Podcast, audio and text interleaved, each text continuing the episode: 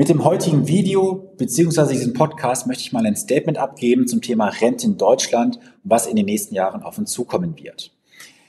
Ich sage es bereits seit vielen Jahren, ihr müsst euch um die eigene Altersvorsorge kümmern. Doch viele laufen offenen Auges ins Verderben hinein. Laut einer aktuellen Auskunft ist es so, dass 2021 bereits 4,9 Millionen Rentner eine Nettorente haben von unter 1000 Euro monatlich. Das sind knapp 28 Prozent aller Rentenbezieher. Ich runde es mal ganz großzügig auf. Ein Drittel aller Rentner aktuell bekommt weniger als 1000 Euro echte Kaufkraftrente. Ist das lebenswert? Ist das erstrebenswert? Oder ist es einfach das blanke Überleben, um das du kämpfst? In den nächsten Jahren werden wir vor große Herausforderungen gestellt werden.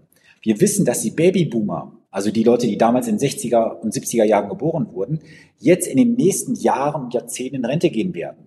Die Kinder, die nicht geboren wurden in den letzten Jahrzehnten, sind nicht da. Das heißt also, wir haben oben eine sehr große Bevölkerungsschicht, die Rente beziehen wird, aber unten sind immer weniger da, die das Rentensystem finanzieren.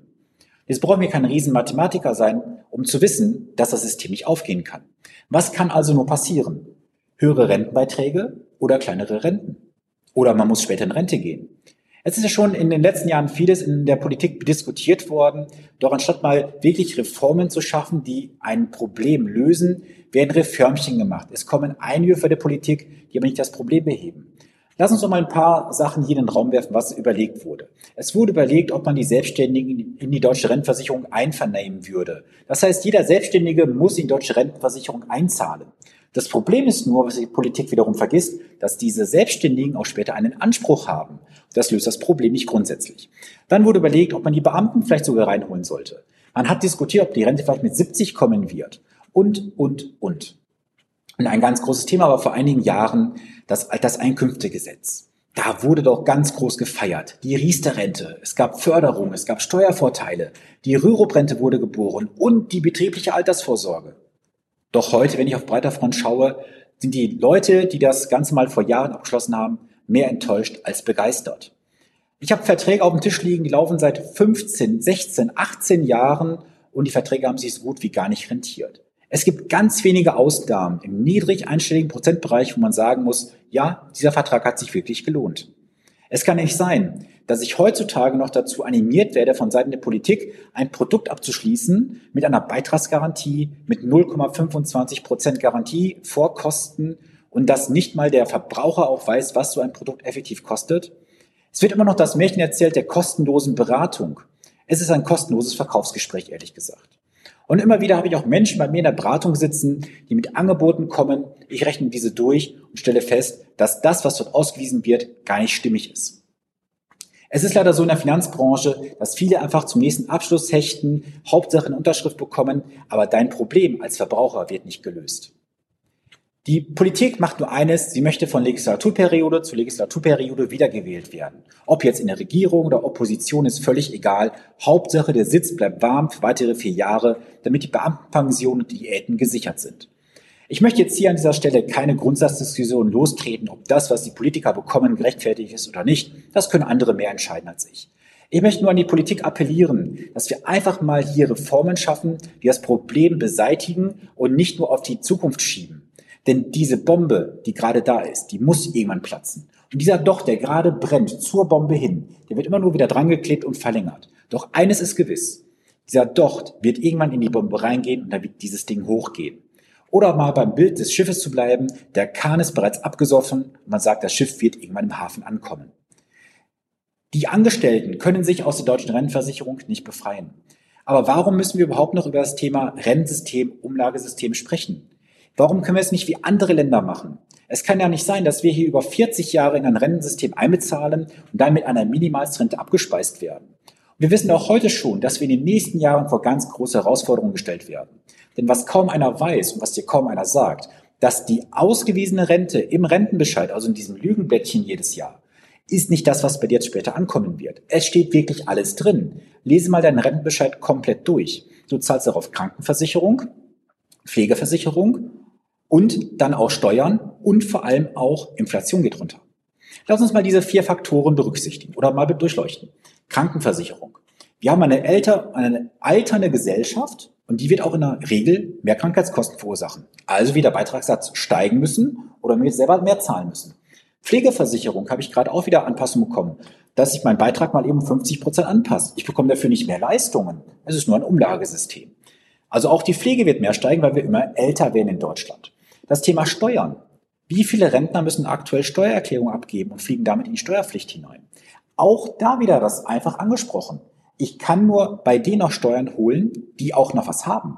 Natürlich kannst du jetzt einwenden, ja, der Grundfreibetrag steigt und so weiter. Aber mal ganz ehrlich, warum muss ein Rentner überhaupt Steuern auf seine Rente bezahlen? Er hat doch schon in, äh, in der Zeit des Erwerbslebens genug Steuern bezahlt. Und dann zu guter Letzt das Thema Inflation. Da lassen sich viele ins Boxhorn jagen. Ja, zwei Prozent Inflation. Oder es gibt auch so ganz schlaue Finanzberater und Banker, die sagen dem Kunden, ach, Inflation brauchst du nicht berücksichtigen. Ist gar nicht so schlimm. Und das sind genau diese Fehler, die auftreten. Und kaum jemand, der zu mir kommt, hat einen Finanzplan. Die haben irgendwelche Produkte, teilweise so 18 mm Rückenordner. Eins, zwei, drei Stück voll. Mit Verträgen über Verträgen, aber ohne dass diese Verträge mal den Nutzen und das Problem oder Nutzen bringen oder das Problem des Kunden lösen. Ich möchte jetzt hier an dieser Stelle, wie gesagt, keine Grundsatzdiskussion lostreten, ob jetzt die Banker gut arbeiten, ob sie schlecht arbeiten, die Versicherungsvertreter, Versicherungsmakler. Wenn sich jemand angegriffen fühlt, dann passt ihm der Schuh halt. Nur ich möchte hier auch ganz klar ein Statement setzen und sagen, wir brauchen mehr Finanzkompetenz in Deutschland. Es kann doch nicht sein, dass Leuten ein Vertrag verkauft wird, wo ich schon auf den ersten Blick sehe, dass das Ding ein Rohrkrepierer ist. Hauptsache, um eine Unterschrift zu haben, um eine Provision zu ergaunern. Das ist nicht nur fahrlässig, das ist schon fast Vorsatz, was man macht. Und lass mich auch mal an der Stelle eines hier ganz offen sagen. Ich bin dafür, dass wir in Deutschland einfach mal von den alten Zöpfen vieles abschneiden. Ein Beispiel gerade heute in der Beratung gehabt, eine Frau Anfang 40 und sie sagte mir, sie beschäftigt sich zuerst mit den möglichen Verlusten. Wir müssen doch mal anfangen, in der Schule ein gewisses Grundlagenwissen an Finanzen zu vermitteln, dass wir uns nicht mit den Risiken beschäftigen oder mit den Verlusten beschäftigen müssen, sondern vielleicht vielmehr mit den Chancen und den Risiken. Jede Chance bringt ein Risiko mit sich. Du kannst nicht heute in den Aktienmarkt investieren über Aktienfonds oder Einzelaktien und davon ausgehen, dass alles gut gehen wird. Du wirst immer irgendwelche Streuverluste letztendlich mitnehmen müssen. Doch wenn du breit genug streust, wirst du am Ende immer sicher schlafen können. Und das ist für mich ein ganz großes Anliegen. Gerade auch die junge Generation, sprich unsere Kinder. Ich habe selber drei Kinder im Alter von sieben, sechs und zwei Jahren.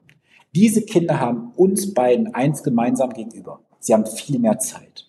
Und was machen viele Eltern in der heutigen Zeit? Sie gehen hin, machen ein Sparbuch, eine Kinderpolice bei irgendeinem Versicherer, mit irgendeiner Biene, mit irgendeinem Fuchs oder sowas und sagen, das wird schon irgendwas Tolles sein. Wir müssen Finanzbildung auf breiter Front bekommen. Wir müssen den Leuten nochmal ganz offen sagen, dass diese Produkte nicht kostenfrei sind, dass es keine kostenlose Beratung gibt, es sind kostenlose Verkaufsgespräche. Und oft höre ich auch die Diskussion und diese Einwände, ja, eine Honorarberatung kann man sich nicht leisten, das kostet ja so viel hundert oder so viel tausend Euro. Soll ich was mal sagen? Kannst du dir eine kostenlose Beratung leisten, die am Ende ein teures Produkt verkauft? Ich selber kenne Produkte, da sind die impliziten Kosten im sechsstelligen Bereich. Kannst du dir das leisten? dann zahl doch lieber für eine Beratung mal ein paar hundert oder ein paar tausend Euro statt versteckte hunderttausend Euro für ein Produkt. Aber wie heißt so schön, was nichts kostet, ist auch nichts. Ja, danach sollte man mal gehen in Deutschland. Jeder in Deutschland hat die eigene Wahl, wie er später leben möchte. Möchtest du mit 1000 Euro Rente später leben oder möchtest du auskömmlich leben mit vielleicht 2, 2.500, 3.000 Euro heutige Kaufkraft? Dann ist aber eines Voraussetzung. Du musst heute, sorry, ich so krass sage, den Arsch hochbekommen Zweitens, du musst deine Verträge durchforsten, mal untersuchen, lohnt sich das überhaupt für dich? Und drittens, nicht am Alten einfach festhalten, sondern einfach mal sagen, okay, ich gehe jetzt mal neue Wege und werde mal neue Wege einschlagen. Das sind so Möglichkeiten, die du nutzen kannst. Ich möchte jetzt hier keine Hassrede oder sowas halten, nicht, dass du mich falsch verstehst. Aber ich bekomme einfach hier echt einen Wutanfall, wenn ich sehe, dass die Generation, die jetzt in Rente geht, eine Rente bekommt zu einem Drittel von unter 1000 Euro. Das ist die Generation, die eigentlich mehr bekommen müsste. Und das wird im nächsten Jahr noch viel dramatischer werden. Und jeder, der sich heute dieses Video anschaut oder auch den Podcast hört und sagt, ja, ich habe da irgendwo ein Thema, ich muss was tun. Du kannst es selber tun. Es gibt alles Mögliche an Wissen im Internet, in Büchern und so weiter. Oder du holst dir jemanden wie mich an die Seite als Abkürzung und sagst, ich spare mir ein halbes Jahr, ein Jahr, zwei Jahre an Zeit und vor allem vermeidest du auch Fehler, die teuer werden können. Ich kann nicht alle in Deutschland beraten, das will ich dir auch ganz offen sagen. Aber eines ist Fakt. Wenn du über die Zeit von 15, 20, 30 Jahren eins, zwei, drei Fehler mal nicht machst, emotionale Fehler, kann sich eine Beratung, eine Begleitung schon x-fach ausgezahlt haben. Ich habe dafür x Paradebeispiele aus den letzten Jahren, wo jemand einen emotionalen Fehler gemacht hätte und heute bereits im fünf- oder sechsstelligen Bereich im Vorteil ist. Also, wie heißt es immer so schön? Hinten kackt die Ente und am Ende wird abgerechnet. Und ich hoffe, das Video, respektive dieser Podcast, war für dich ein Impuls, dich mal mit deinem Thema Rente zu beschäftigen. Wenn du Unterstützung brauchst, melde dich gerne bei mir. In diesem Sinne wünsche ich dir eine gesunde, vor allem erfolgreiche Woche. Bleibe solide und vor allem äh, gut investiert. Bis dahin, viele Grüße, dein Sven Stopka.